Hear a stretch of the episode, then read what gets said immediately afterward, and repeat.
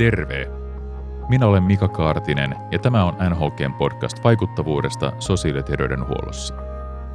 Ensimmäisellä tuotantokaudella haastattelemme ihmisiä, jotka oikeasti tietävät, mitä vaikuttavuus on. Lähde kanssamme selvittämään, miten vaikuttavuuden maailman kannattaa syventyä ja miten ottaa ne ensimmäiset konkreettiset askeleet. Terve ja tervetuloa mukaan. Terve! Tänään keskustelemme, miksi vaikuttavuuden mittaaminen on tärkeää palveluiden käyttäjän näkökulmasta. Keskustelemassa kanssani on Inclusion European puheenjohtaja Jyrki Pinomaa. Terve Jyrki ja tervetuloa. Kiitoksia. Mitä kuuluu sinun syksyysi?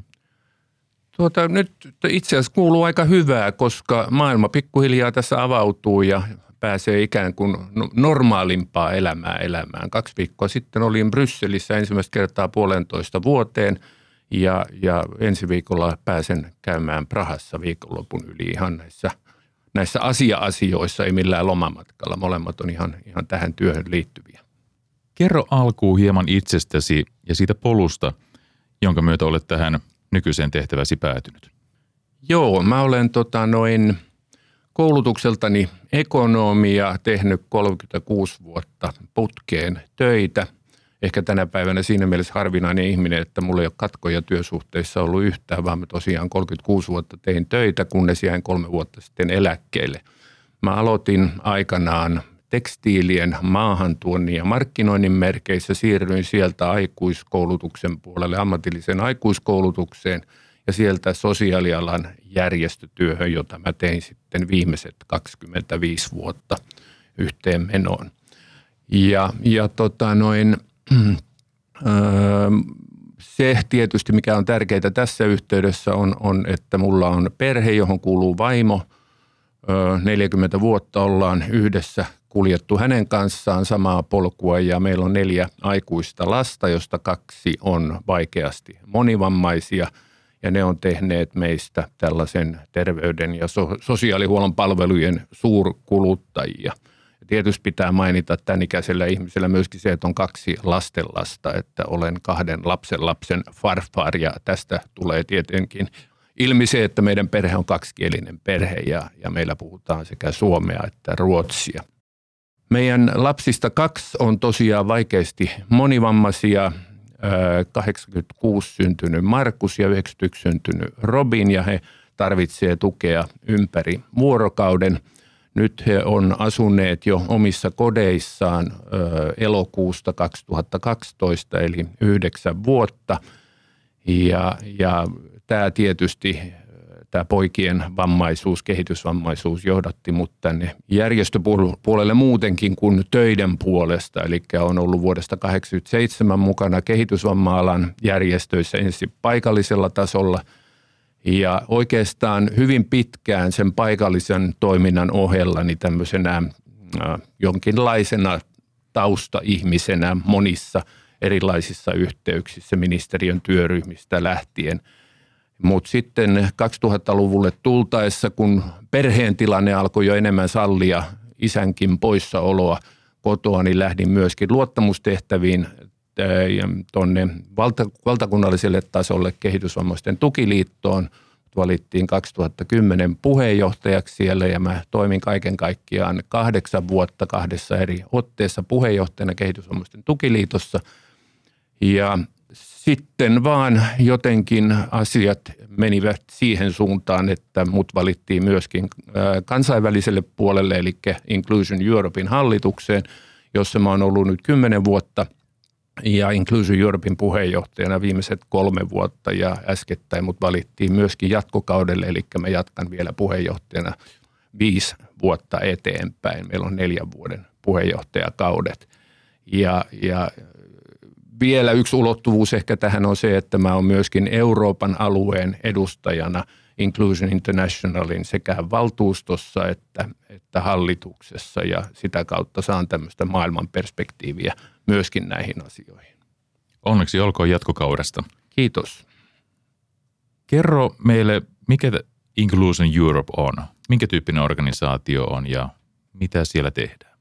Inclusion Europe on omaisten perustama, 32 vuotta sitten perustama organisaatio, jossa on jäsenenä ö, kansallisia ö, liittoja eri Euroopan maista, eli samanlaisia liittoja kuin kehitysvammaisten tukiliitto, mutta se mikä se, siinä on ehkä erikoista on myöskin se, että siellä on jäseninä myöskin kehitysvammaisten itsensä perustamia yhdistyksiä. Eli meillä on kaiken kaikkiaan jäseniä 39 Euroopan maasta, noin 80 jäsentä, eli siellä on melkein kaksi jäsentä joka maasta, joistakin jopa kolme. Suomestakin on kaksi, kun meillä on sekä ruotsin että suomenkielinen kansallinen liitto. Ne molemmat on, on jäseninä Inclusion Europeissa. Ja Inclusion Europe tekee työtä kaikkien eurooppalaisten kehitysvammaisten ja heidän perheidensä hyväksi. Me nimenomaan halutaan aina korostaa sitä, että kun kehitysvammaisuus on sellainen, sellainen ominaisuus ihmisessä, että he eivät välttämättä itse pysty puoliaan pitämään, niin siinä tarvitaan myöskin meitä omaisia – ja, ja me halutaan erityisesti tuoda myöskin näitä perheiden asioita esille, koska kun kehitysvammainen syntyy perheeseen, niin se on oikeastaan koko perheen asia ja, ja, ja silloin se perheen dynamiikka on yksi tärkeä asia myöskin, kun näitä palveluja perheille suunnitellaan. Mä vielä haluaisin muistuttaa sen, mikä usein unohtuu niin kuin Euroopasta puhuttaessa, että Eurooppa on paljon muutakin kuin EU – nyt se ehkä myöskin korostuu, kun Britannia lähti ulkopuolelle, mutta Eurooppaanhan kuuluu itse asiassa 47 valtiota, jotka ulottuvat, niin kuin joku on keksinyt sanoa, Iberiasta Siberiaan, eli tuolta Espanjan niemi, Portugalin Espanjan niemimaalta, niin, niin Siberiaan saakka, koska Ural-vuoristoon saakka Eurooppa ulottuu ja, ja sillä tavalla niin kuin meidän toiminta-alue on myöskin – koko tämä Eurooppa ja meillä on 39 maasta nyt jäseniä ja tavoitteena tietysti on, että me saadaan jäseniä kaikista Euroopan maista. No miten näet tästä niin perspektiivistä, kun olet tarkastellut, niin, niin, niin minkälaisia eroavaisuuksia eri maiden palvelujärjestelmissä ää, olet havainnut? Siis aivan valtavia. Ja jos jotakin tässä nyt näiden kymmenen vuoden aikana, mitä mä oon siellä toiminut, oppinut, niin ettei pidä lähteä kauheasti vertailemaan eri maiden järjestelmiä keskenään, koska kaikki toimii aina siinä omassa niin kuin ympäristössään ja omassa kontekstissaan ja omassa lainsäädännössään ja niin poispäin. Ja kun ajatellaan, erityisesti jos ajatellaan näitä Itä-Euroopan maita, joista aika äskettäin kuitenkin on tullut myöskin EUn jäseniä vasta, niin siellä on, on pitkä matka, pitkä matka niihin järjestelmiin, joihin me ollaan totuttu täällä Skandinavian maissa. Et meillähän, meitähän pidetään myöskin aikamoisena esimerkkinä vammaispalveluissa pitkin maailmaa, ei pelkästään Euroopassa. Ja, ja, ja tota noin, kyllä niin kun, tilanteet on hyvin, hyvin erilaisia – mutta ei yksistään ei voi sanoa myöskään näin, että voisi sanoa, että Länsi-Euroopan maat on jotenkin kehittyneempiä kuin Itä-Euroopan maat. Meillä on myöskin Länsi-Euroopan maita, jotka valitettavasti toimii aika huonosti vammaispalvelujen sektorilla. Mä voin ihan esimerkkinä mainita, että sellainen iso maa kuin Ranska vie kehitysvammaisiaan tällä hetkellä Belgiaan, eli sijoittaa laitoksiin Belgiaan kehitysvammaisia – ihmisiä sen takia, että heillä ei ole itsellään tarpeeksi tarjontaa omassa maassaan. Niin kyllä meillä Euroopassa on vielä paljon, paljon töitä näiden asioiden suhteen. Tarkoittaako tämä sitä, että Suomessa asiat vammaisten näkökulmasta ovat hyvin? Mä oon aina sanonut, että meillä Suomessa on aivan loistava lainsäädäntö. Ainoa ongelma on sen lainsäädännön soveltaminen. Ja nyt ehkä, ehkä tullaan myöskin vähän lähemmäs tätä päivän aihetta sillä tavalla, että – että kun meillä on tähän saakka ollut näitä soveltajia, silloin kun minä aloitin, niitä taisi olla vielä lähemmäs 500, nyt niitä on vähän yli 300, että jos me päästään näihin sovel- soveltajiin, joita on alle 30, niin ehkä me silloin voidaan jo päästä parempaan lopputulokseen, mutta sen aika loppujen lopuksi näyttää. No miten tota, jos sun kanssa on keskustelua aikaisemmin, on päässyt sua kuuntelemaan muissa asiayhteyksissä, niin on hyvin usein tullut esiin Pinomaan malli. Se on varmasti nyt tässä tilanteessa niin kuin hyvä käydä lävitse, että mitä tarkoitetaan, kun puhutaan Pinomaan mallilla. Kuvaa hieman sitä ajattelua. Joo, mä olen tota noin, kun mä tuossa kuvasin tota omaa ää, ammattiuraani ja tekemisiäni tähän saakka, niin mä voisin todeta, että, että koko se mun ää, työurani ja, ja, ja myöskin tämä järjestötoiminta, tämä vapaaehtoistoimintapuoli, niin on ollut aikamoista suurta sattumaa itse asiassa. Ja suuri sattuma liittyy myöskin tähän Pinomaan malliin sillä tavalla, että kun mä olin aikanaan töissä sosiaalipedagogiikan säätiössä, joka järjesti mielenterveyden kuntoutuskursseja muun muassa Kelalle – niin Kelasta oltiin minun yhteydessä ja jostain syystä sen puhelun aikana, mä puhuin silloin Kelan kuntoutusosaston kanssa, niin käännyttiin ikään kuin mun omaan taustaan, niin mä en muista yhtään, miten se sinne kääntyi, mutta puhelias ihminen kun olen, niin mulla on tapana puhua aina asian vierestäkin – ja, ja siinä sitten tuli ilmi tämä mun perhetaustani ja, ja että meillä on, on kaksi vammaista lasta ja, ja miten mä koen myöskin, että se rajoittaa tavallaan mun työn tekemistä. Mun täytyy olla isä, joka on aina kotona yhdeksän, tai töissä vaan yhdeksästä 17 ja, ja sitten lopun aikaa kotona, koska me jaettiin ikään kuin se lapsi vastuu näistä vammaisista lapsista, että meillä oli molemmilla oma vammainen lapsi hoidettavanaan, tavallaan molemmat omaishoitajia. No joo, no silloin Kelan silloisen kuntoutusosaston henkilö, joka minun kanssa puhuu, niin kysyi sitten mun kanssa keskusteltua, että voisitko tulla Kelan kuntoutusosaston henkilöstön koulutustilaisuuteen puhumaan ja kertomaan tästä, mistä me olemme juuri puhuneet, eli näistä vammaispalveluista perheen näkökulmasta ja kuntoutuksesta ja tämmöisestä. No sitten mä jouduin miettimään sitä, että, että miten mä lähden kuvaamaan tämmöistä asiaa, kun mä koin jollain tavalla, että, että me perheenä ollaan – valtavan asiantuntijoiden lauman ympäröimänä. Ja jotenkin niin kuin tuntuu siltä, niin kuin meiltä karkaisi normaali elämä kokonaan pois ja, ja koko tämä elämä muuttuisi vaan näiden asiantuntijoiden kanssa keskusteluksi ja, ja, ja tietysti näiden vammaisten poikien niin kuin asioiden edistämiseksi. Ja, ja mä piirsin sitten – en tiedä miksi, mutta otin käyttöön Excel-taulukon ja piirsin Excel-taulukolla laatikoita, jossa olin itse keskellä ja, ja kaikki nämä asiantuntijat ympärillä. Ja menin sen kanssa sinne Pitäjänmäelle kuntoutusosastolle keskustelemaan näiden asiantuntijoiden kanssa. Ja, ja se oli ensimmäinen kerta, kun mä esittelin tällaista mallia perhekeskiössä ja, ja, tai siellä keskellä ja asiantuntijat ympärillä. Ja, ja sitten tota noin, asiat vaan taas tapahtuivat, en sen enempää suunnitellut, niin siitä niin kuin levisi tavallaan tämmöinen maine, että tämä isä puhuu ihan asiaa ja, ja sitä kannattaa kuunnella ja niin mua ruvettiin kysymään sitten muuallekin koulutustilaisuuksiin, kunnes mä löysin itseni Lastensuojelun keskusliiton tämmöisestä projektiryhmästä, jonka tehtävänä oli pohtia, että miten vammaisten ja pitkäaikaissairaiden perheiden palveluja voidaan kehittää.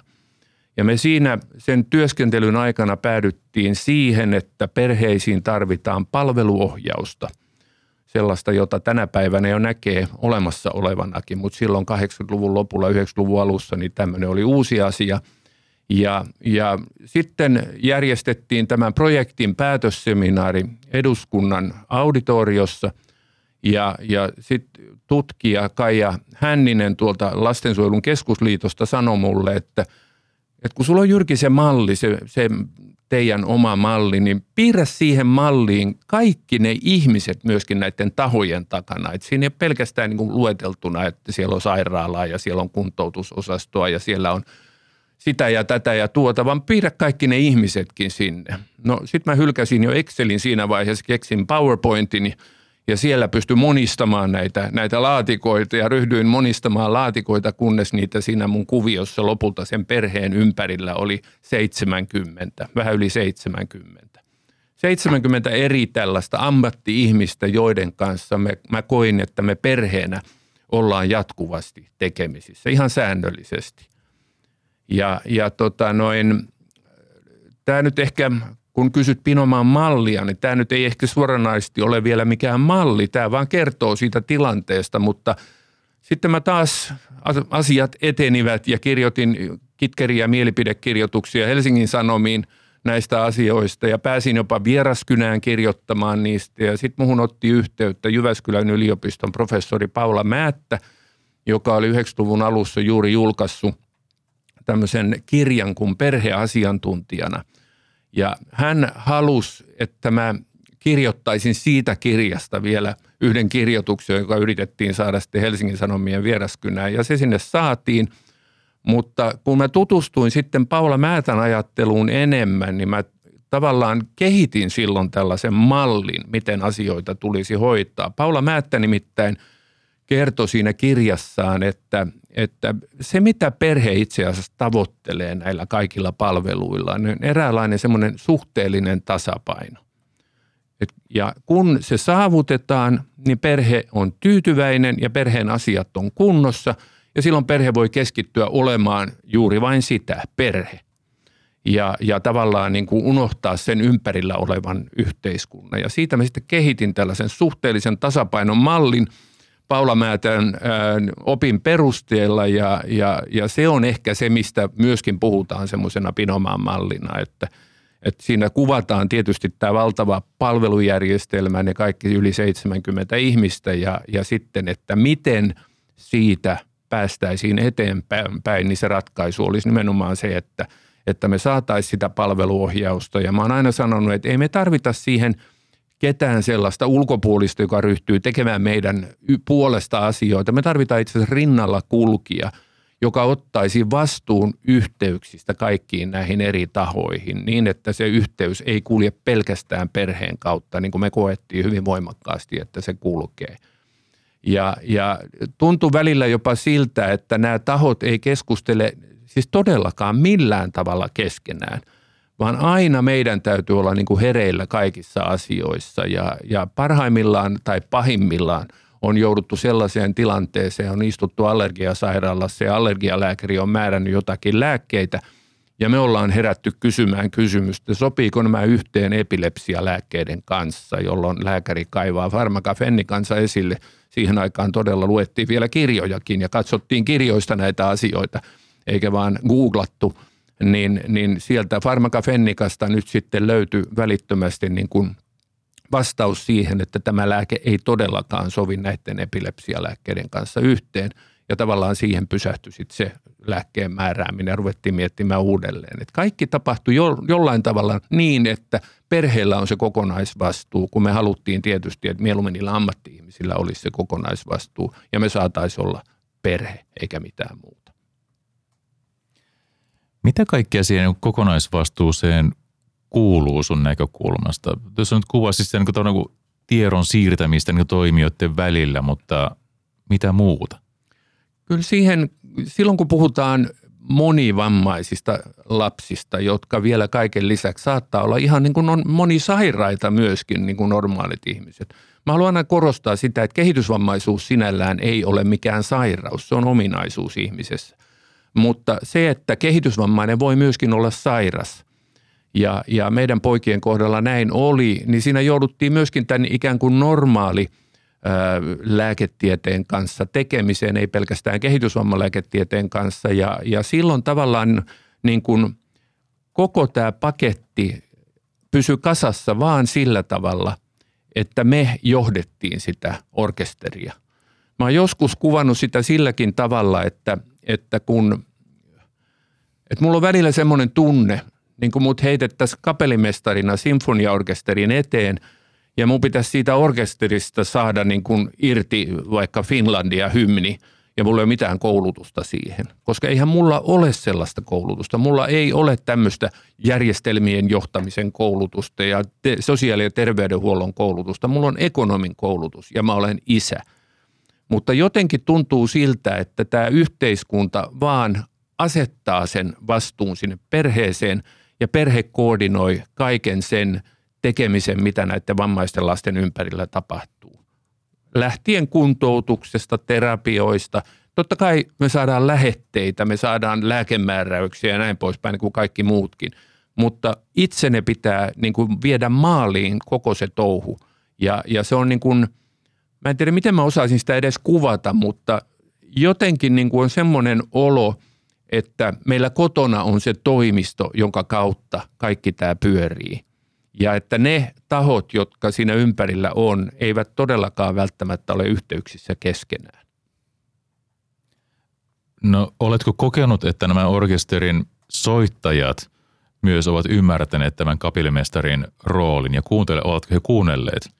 No kyllä mä välillä on kokenut, että mä oon sieltä joitakin sointuja saanut, ihan oikeitakin sointuja, mutta kyllä se niin kuin, kyllä se on kiven takana. Ja, ja sitten mä aina mietin myöskin tietysti sitä, että äh, mä olen tämmöinen periksi antamaton ihminen. Mä en, mä, mä en suostu siihen, että mulle sanotaan ei, ja mikä muuten hirveän usein valitettavasti on se ensimmäinen vastaus. Ihmiselle sanotaan, kun pyydät jotakin palvelua, niin sanotaan ei. Ei meillä tällaista palvelua anneta tai jotain muuta. Ja sitten joudut vaan pyytämään ja pyytämään uudelleen. Tai haet jotakin tukimuotoa, niin se täytyy hakea korkeimman hallinto-oikeuden kautta ennen kuin se lopulta tulee. Että nämä, nämä on niin kuin sellaisia asioita, siis mihin olin tulossa, oli se, että ne ihmiset, jotka eivät jaksa tällä tavalla, vaan tyytyy siihen ensimmäiseen eihin, nehän tässä on ongelmi, niin kuin ongelmissa tässä tilanteessa. Koska he eivät koskaan tule saamaan välttämättä sellaista palvelua kuin, mitä heille kuuluisi, koska he tyytyvät tavallaan siihen ensimmäiseen, mitä sanotaan. Jäävät ilman palvelua tai sitten onnistuvat sen ehkä myöhemmin jotenkin saamaan. No miten olet kokenut näiden, kuvasit, niitä oli yli 70 toimijaa tai henkilöä, mm. ammattihenkilöä, ketkä erityyppistä tukea tai palvelua tai erityisosaamista ovat tarjonneet sillä hetkellä teidän perheelle. Niin näiden välisten painotusten tekemiset, missä kohdalla kannattaa painottaa mitä osa-aluetta, mikä on merkityksellistä, mikä on tietyssä ajanhetkessä vähemmän merkityksellistä. Onko tämän tyyppistä tasapainoilun ja tasapainotuksen keskustelua käyty missään vaiheessa, tai tehdäänkö sitä? Siis luonnollisesti, kun ajatellaan, että siellä keskiössä varmasti, tai nyt ei keskiössä, koska kaikkihan on perheen ympärillä, mutta siellä on niin kuin tällaisia merkittäviä toimijoita, niin kuin kuntoutussairaala esimerkiksi, joka on niin kuin oleellisen tärkeä sen lapsen kuntoutuksen terapioiden kannalta, sen niin kuin, myöskin sanotaan diagnostiikan kannalta, jos diagnoosi on jotenkin epäselvä – niin, niin se, se sairaala, hoitava sairaala on niin kuin pääroolissa tietysti silloin. Mutta kun siihen liittyy niin paljon muutakin palvelua, niin, niin ei, ei välttämättä niin kuin ole sellaista tasapainoa, ellei se perhe itse pidä siitä huolta, että se tasapaino syntyy. Et kyllä kaikki, kaikki on niin kuin siitä perheestä kiinni.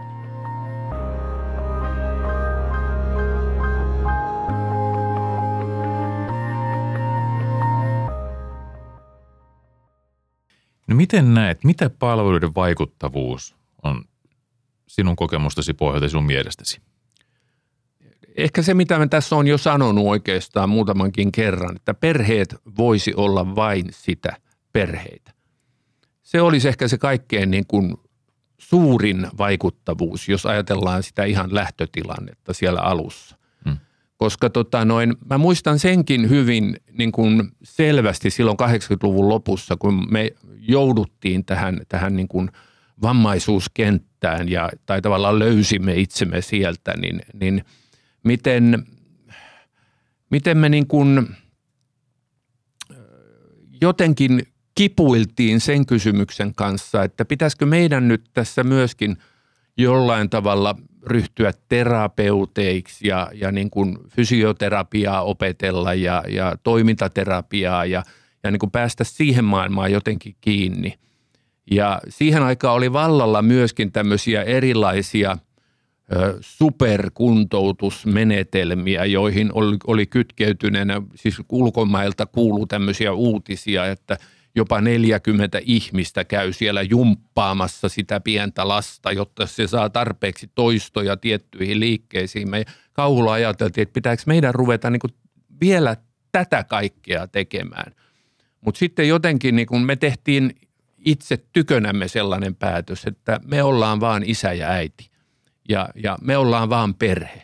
Että me ei lähdetä mukaan mihinkään tällaisiin superkuntoutuksiin. Me ei haluta tänne kotiimme mieletöntä määrää vieraita ihmisiä jumppauttamaan niitä poikia, vaan, vaan me halutaan, me halutaan niin keskittyä kotona siihen perheelämään. Toki meillä kävi fysioterapeutti kotona, mutta se riitti.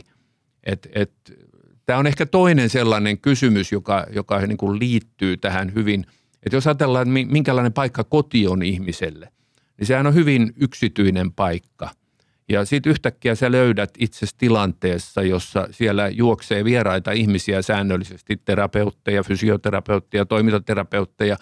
Ja, ja sitten kun sä et toimeen enää ilman ulkopuolista apua, kodinhoitajia, jolloin me yhtäkkiä niin kuin tajuttiin, että meidän tiskikaapin ovessa lukee – astianpesukoneen käyttöohjeet, meidän kylpyhuoneessa lukee pesukoneen käyttöohjeet. Eihän me niitä tarvittu, mutta ne ihmiset, jotka siellä kävi ulkopuolisina, saattavat tarvita sitä apua. Ja, ja tietysti se, että, että yhtäkkiä sun koti täyttyy apuvälineistä, joita tämmöiset vaikeasti liikuntavammaiset ihmiset, niin kuin meidän pojat on, niin tarvitsee ihan mielettömän määrän. Ja ne apuvälineet, hän ei ole mitään kauniita, ne ei ole mitään design-esineitä – niitä ei kukaan paremmin ilmeisesti suunnittele, vaan ne vaan tapahtuu. Ja, ja ne tulee niin kuin enemmän sen toiminnan kautta kuin, kuin kauneuden kautta ja kaiken lisäksi ne, ne, ne niin kuin on yleensä aika isoja ja vievät valtavasti tilaa. Et jotenkin tämmöinen niin kuin yksityisyys tuntuu menneen siinä samalla. Ja, ja sitten kun mennään, mennään vähän pidemmälle, niin, niin toki se, että että pystytään olemaan perhe. Ja meillä oli myöskin ne kaksi muuta lasta, jotka, jotka vaativat oman huomionsa.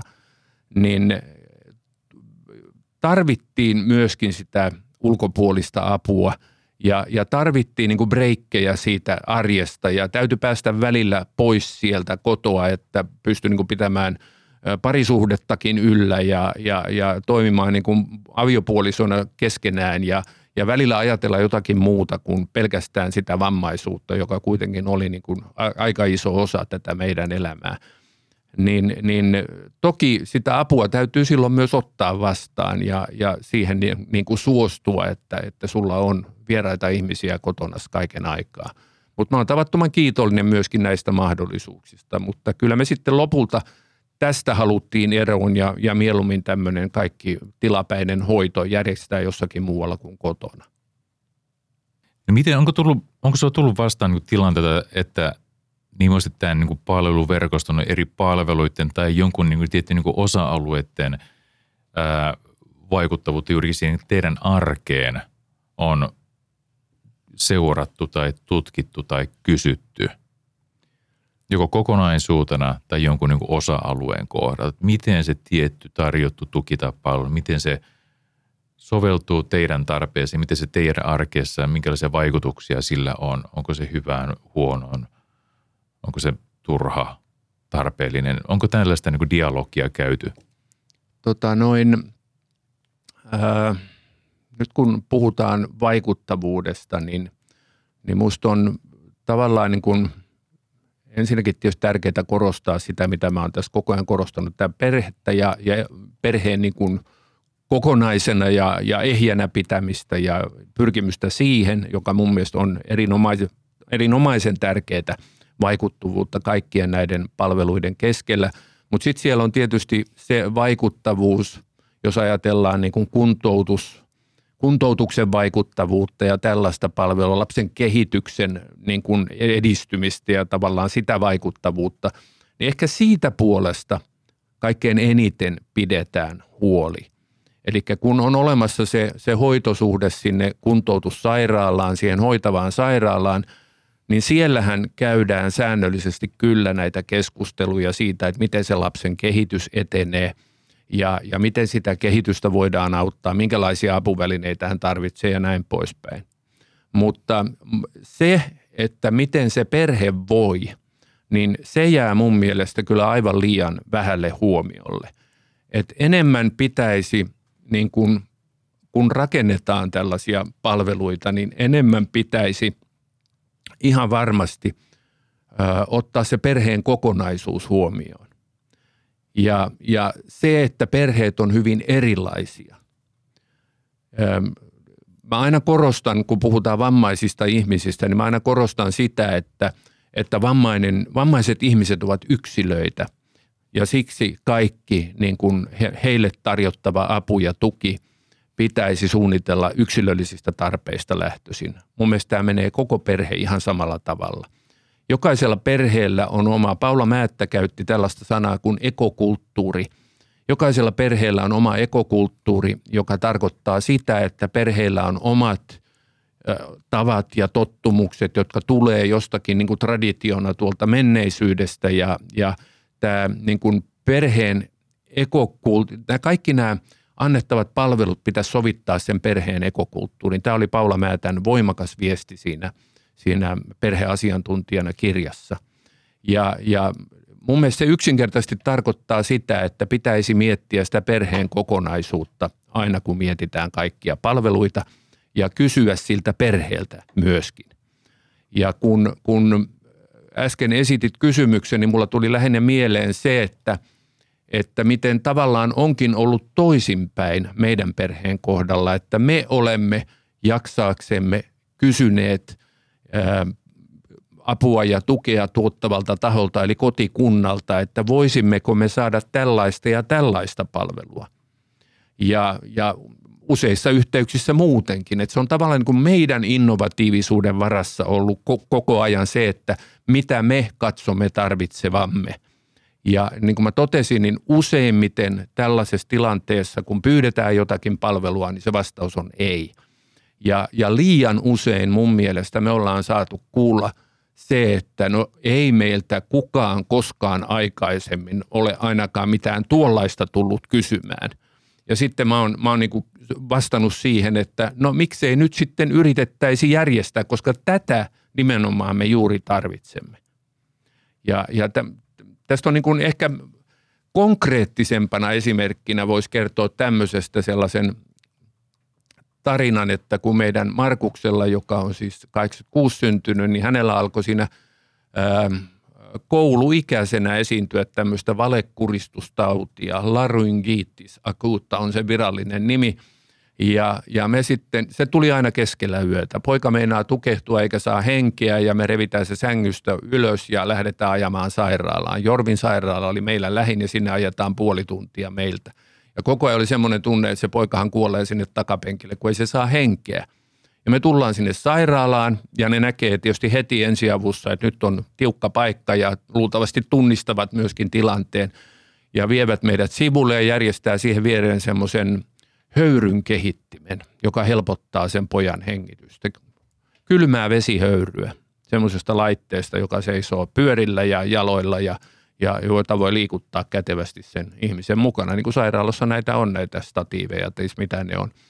Ja, ja tota noin, kun sitten istuin siellä yhdeksättä kertaa Jorvin sairaalassa seuraavana juhannusaattona – niin mulla tuli mieleen monia kysymyksiä ja mä mietin, että miten tästä voitaisiin niin päästä eroon. Että meidän täytyy aina tulla sairaalaan useimmiten keskellä yötä ja koko perheen arki menee sekaisin siinä, että yksi on joutunut lähteä sairaalaan, minä en pääse töihin seuraavana päivänä ja niin poispäin ja niin poispäin. Kaikki menee uusiksi ja sekaisin ja suunnitellaan. Ja mä kysyn siellä sairaalassa, että mitä te oikein teette tälle pojalle, kun, kun me tullaan sinne.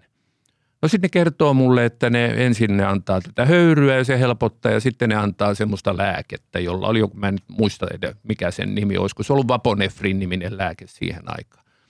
Ja, ja tuota noin, sitten mä kysyn kysymyksen, että no eikö me nyt, eikö me voitaisiin saada tuommoinen höyryn kehitin kotiin, että me, meidän, meillä olisi niin helpompaa hoitaa kotona näitä tilanteita. Ei, kyllä nämä on vaan sairaalakäyttöön tarkoitettuja. Eikö me voitaisiin kokeilla edes? No he voi tarkistaa, jos heillä löytyy niin kuin käytöstä poistettuja tämmöisiä, että semmoisen voisi lainata teille kotiin. No mehän saimme sieltä käytöstä poistetun tällaisen ja saatiin se lainaan kotiin ja se helpotti huomattavasti tätä tilannetta. Mutta sitten oli se lääke vielä. Mä kysyin siinä samassa tilanteessa – juhannusta, kun siellä sairaalassa vietettiin ja yritti keskustella kaiken näköistä, niin kysyin, että eikö sitä lääkettä voisi saada niin kuin kotona annettavaksi. Et sehän on joku pilleri, minkä te sille annatte ja ti- tilanne laukeaa siitä. Ei, kun se on tämmöinen sairaalalääke, sitä ei missään nimessä voi. Ainakin pitäisi lääkintöhallitukselta pyytää lupa. Mutta pyydetään, kysytään lupa. Ja me tehtiin hakemus lääkintöhallitukselle, saatiin se kotiin se lääke – ja se, sen jälkeen meillä oli höyrynkehit ja lääke ja siihen loppui ne sairaalassa juoksut. Vaikutukset sekä yhteiskunnalle että meidän perheelämälle, nehän oli aivan valtavia. Siinä säästyi pitkä penni rahaa, sekä sairaalakäynnin yhteydet, tai se, että se jäi pois se sairaalassa käynti, se, että me ajetaan sinne tukkaputkella keskellä yötä, mikä vaikutus silloin meidän elämänlaatuun, että me saadaan nukkua yömme rauhassa. Se, että mä pystyin olemaan töissä enkä jäämään pois töistä, no juhannuksena ei tarvinnut jäädä pois töistä, mutta useimmiten tarvitsi jäädä pois töistä. Ja mitä kaikkea muuta. Mutta tota sitten tuli vielä seuraava vaihe siinä, että kun me oltiin saatu tämä höyryn kehitin, se käytti tislattua vettä – ja sitä sai apteekeista. Ja jostain syystä apteekki, josta me sitä ostimme, ilmeisesti havaitsi, että sillä on menekkiä tällä vedellä. Ne nostivat hinnan nelin, kolme tai viisinkertaiseksi, jolloin mä rupesin ihmettelemään, että eihän tässä ole mitään järkeä, että mä ostan sieltä vettä, joka maksaa yhtäkkiä paljon enemmän. Kysyin, että saako sitä vettä jostain muualtakin. No kyllä sitä teidän terveyskeskuksesta pitäisi löytyä. Ja niin minä sitten otin yhteyttä terveyskeskukseen ja kysyin, että saako teiltä tislattua vettä – ja vastaus oli tietysti, että no eihän sitä nyt kelle tahansa anneta. Ja sitten mä selitin koko tilanteen ja lopputulos oli se, että me sitten käytiin säännöllisesti terveyskeskuksessa kuuden muovipullon kanssa, korillinen muovipullo ja mentiin seinässä olevan hanan viereen, väännettiin hanasta niin kuin olut hanasta ja sieltä sitä vettä tuli ja se hoidettiin kaikki kotona sen jälkeen. Vesi tuli terveyskeskuksesta ja höyrynkehitin toimi – ja, ja sairaalakäynnit loppu siihen. Mutta siis tämä oli ehkä pitkä tarina, mutta kuvaa ehkä sitä, että kun kysyy oikeita kysymyksiä, niin voi saada myöskin oikeita vastauksia ja oikeita ratkaisuja. Mutta miksi sen pitää asua sen innovatiivisuuden täällä meidän perheiden päässä, miksei yhdessä mietittäisi näitä ratkaisuja pikemminkin sillä tavalla, että tämmöisiin ratkaisuihin päästäisiin jollain muulla tavalla. Eli tuossa näet keskeisenä, että otetaan ne asiantuntijat, eli juurikin niin perheet, omaiset mukaan siihen palveluiden suunnitteluun. Juuri näin.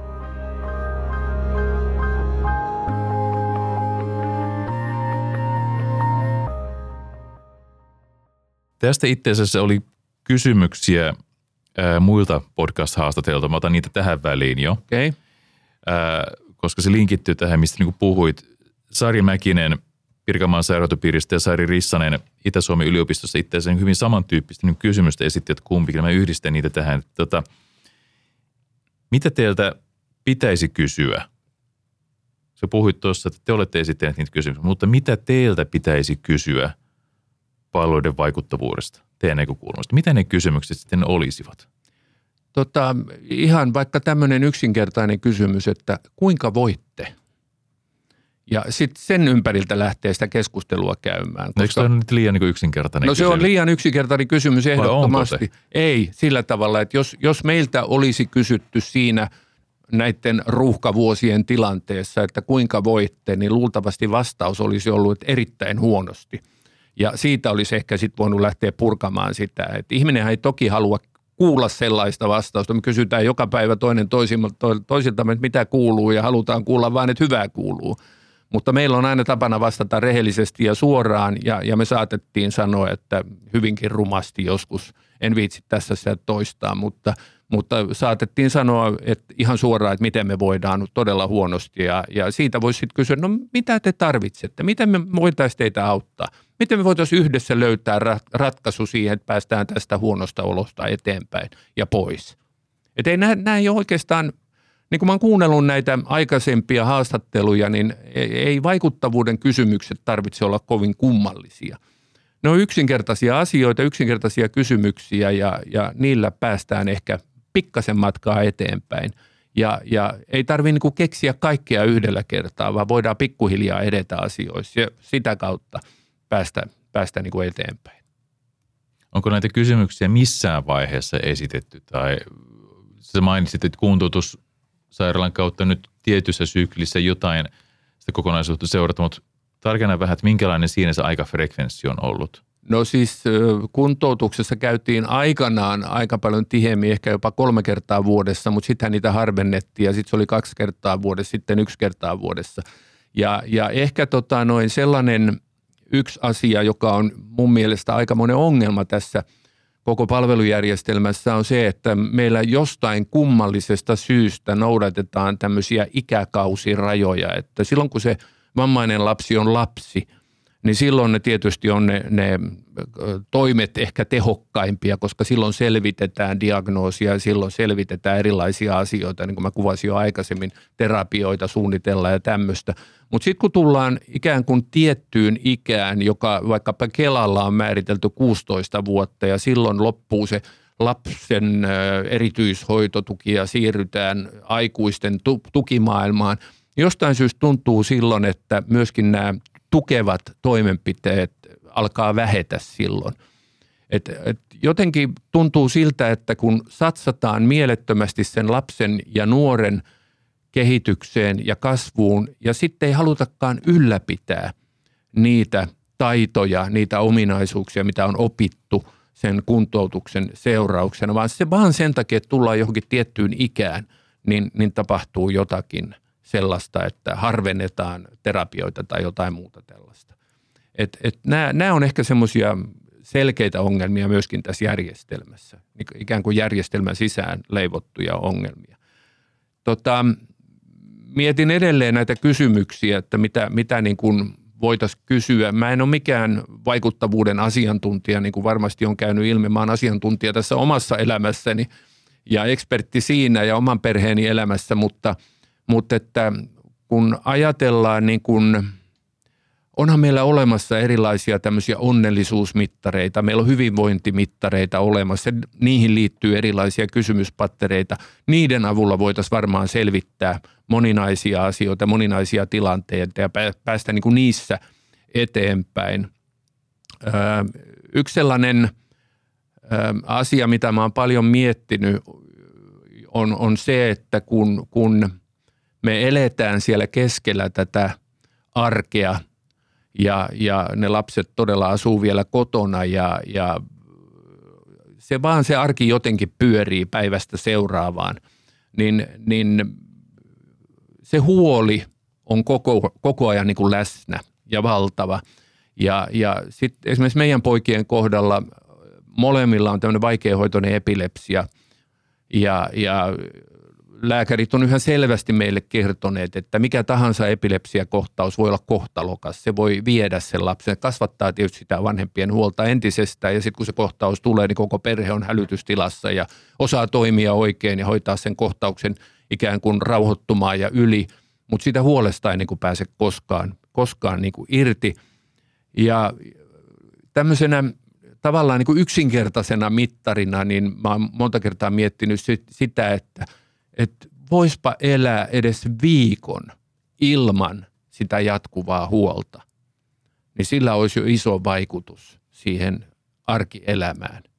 Mutta jotenkin on päinvastoin tullut semmoinen kokemus, että jos uskallat kerrankin sanoa ääneen toinen toiselleen, että, että onpas meillä ollut tässä rauhallista, niin ihan varmaa on, että seuraavana päivänä on niin piru irti ja tapahtuu taas jotakin. Että on jotenkin, tämä on et ei, ei uskalla antaa itselleen edes lupaa, lupaa rauhoittua ja, ja ottaa iisisti ja todettua, että asiathan onkin yhtäkkiä mukaan hyvin, koska sitten ne ei enää ole sitä sen jälkeen. Mutta todella niin kun, mä oon miettinyt sitä, että voisiko, voisiko tällainenkin asia olla vaikuttavuutta, että sä pääset viikoksi irti siitä huolesta. Ja vaikka mä äsken puhuin siitä, että – että kun ne lapset vielä asuvat siellä kotona. Mä totesin myöskin kerran aikaisemmin, että meidän pojat on asunut yhdeksän vuotta jo pois kotoa. Se huoli ei lähde koskaan pois. Ja edelleenkään me emme voi elää koskaan sitä yhtä viikkoa edes ajattelematta näitä asioita ja pitämättä huolta heidän asioistaan, heidän elämästään. Ja, ja tämä on ehkä semmoinen asia, jota, joka on yhteinen, sanoisin, kaikille vammaisten omaisille. Ja yksi semmoinen asia, josta mun edeltäjä Tukiliiton puheenjohtajana Oiva Antti Mäki, hän oli arkkitehti koulutukseltaan, mutta kun sai vammaisen tyttären, niin hän päätti lukea lääkäriksi. Ja hänen väitöskirjansa, kun hän oli lukenut itsensä lääkäriksi, oli otsikoitu, että eläisinpä päivän kauemmin kuin lapseni. Ja, ja tämä on sellainen huoli, joka me jaetaan yleismaailmallisesti me kaikki vammaisten omaiset, koska me jatkuvasti mietitään sitä, että miten se lapsi pärjää, sit kun mua ei enää ole.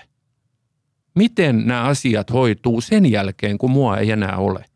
Ja sen takia jotenkin niin toivoa, että kuolispa se lapsi nyt vaikka päivää aikaisemmin kuin minä, niin voisi ainakin rauhassa itse kuolla. Tämä kuulostaa aika oudolta, mutta, mutta tämä, on, tämä on hirveän täyttä totta. Ja nyt varsinkin kun mä oon tuolla maailmallakin liikkunut paljon, niin mä jatkuvasti törmään samalla tavalla ajatteleviin vanhempiin. Tämä on yleismaailmallinen huoli.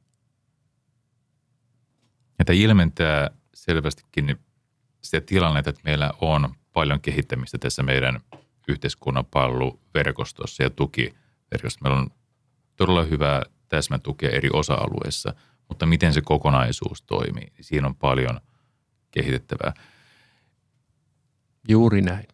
Miten nyt näet ja millaisia terveisiä sulla on? Meillä on iso sote-uudistus menossa tällä hetkellä ja siihen tehdään töitä hyvinvointialueita, mietitään palveluiden järjestämistä, niiden tuottamista mietitään.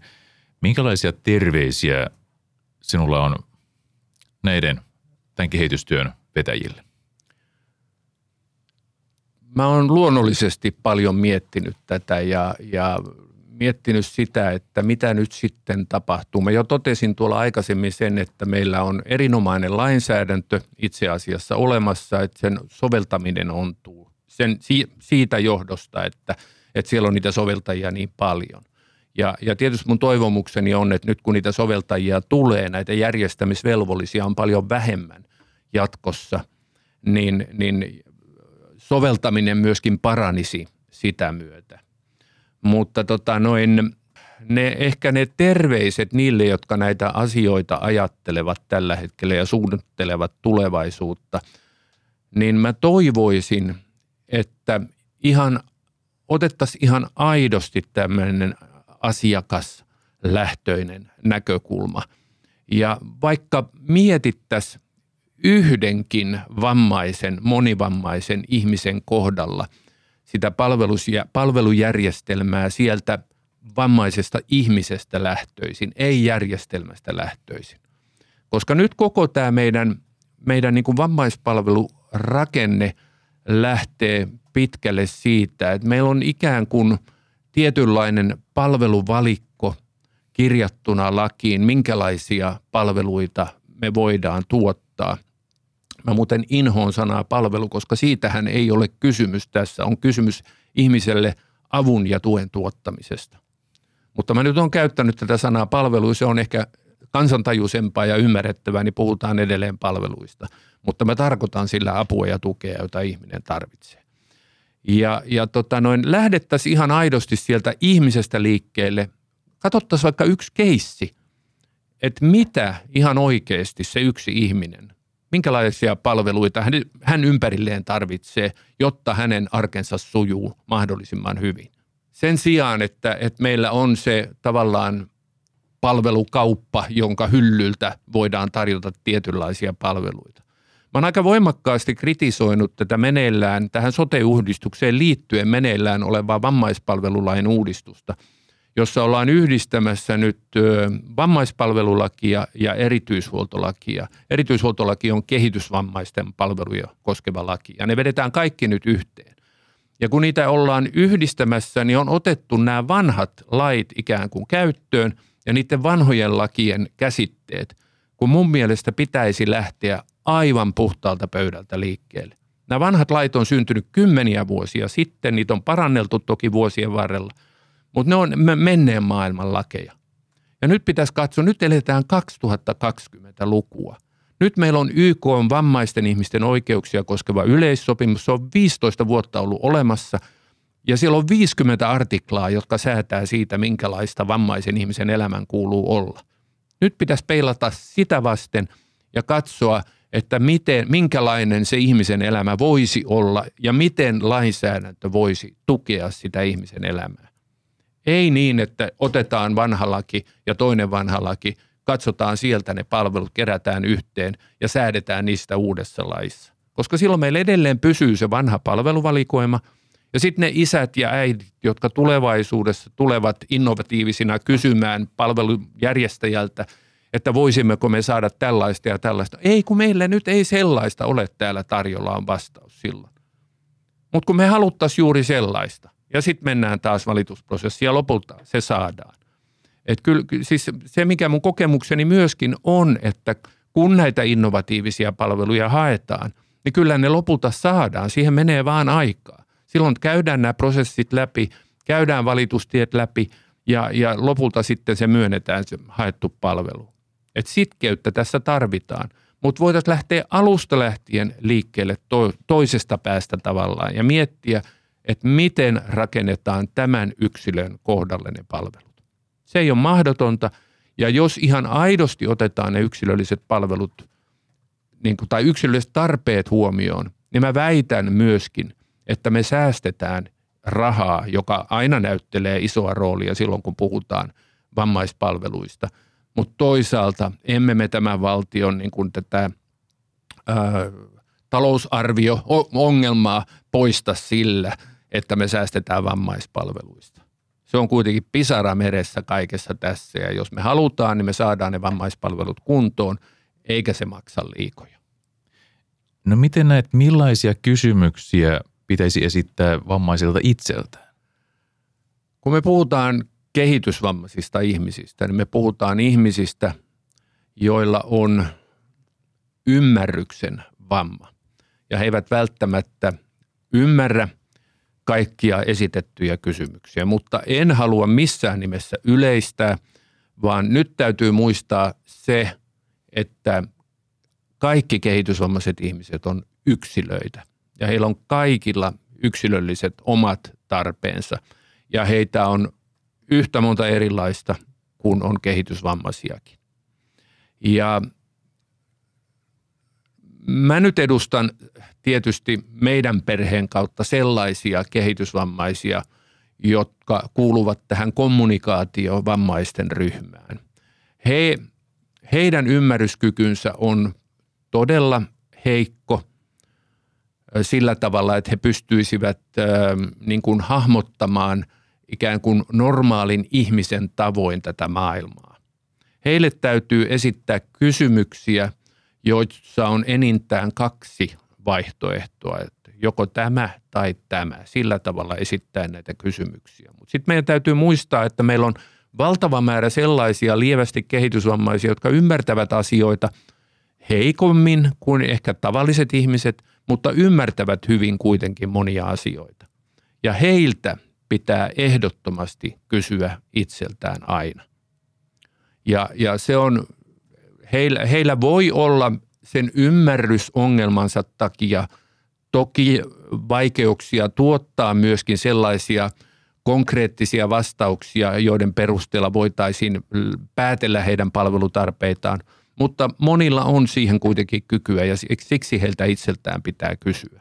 Mutta tässä mä tuun taas tähän tavallaan tähän lähtökohtaan, kun puhuttiin Inclusion Europeista, joka on perust, omaisten perustama yhdistys ja nimenomaan puolustamaan, puolustamaan kehitysvammaisten ihmisten oikeuksien toteutumista, niin lähtökohtanahan siinä nimenomaan oli se, että ne vanhemmat, jotka – joutuvat jatkuvasti taistelemaan omien lastensa oikeuksien puolesta, niin totesivat tällaisen tarpeen, että tämmöinen on hyvä, tämmöinen järjestö on hyvä perustaa, joka ajaa näiden, näiden lasten asiaa, nimenomaan niiden lasten asiaa, jotka eivät itse pysty puolustamaan omia oikeuksia.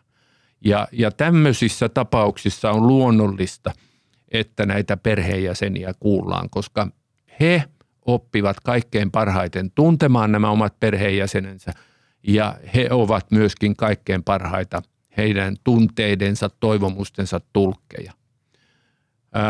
Mä muistan hyvin ajan 35 mm, vuotta sitten, kun mä jouduin tämän kehitysvammaisuuden kanssa tekemisiin ja tapasin monia perheitä ja, ja monia vanhempia ja seurasin heidän keskustelujaan – vaikeasti kehitysvammaisten lastensa kanssa ihmettelin, että miten nuo ihmiset voi ikinä ymmärtää, mitä nuo lapset sanoo.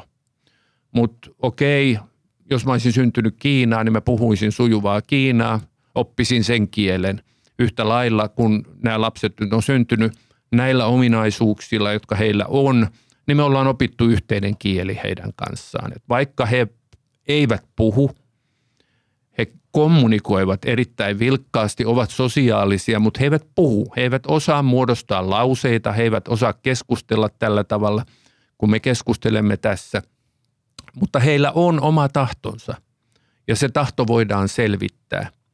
Ja sen tahdon selvittämisessä me tai jotkut muut heidät hyvin tuntevat ihmiset voivat toimia tulkkina. Mutta siihen tarvitaan heidän kohdallaan tämmöistä tulkkia. Et on olemassa, niin kuin mä sanoin, kaikki on yksilöitä.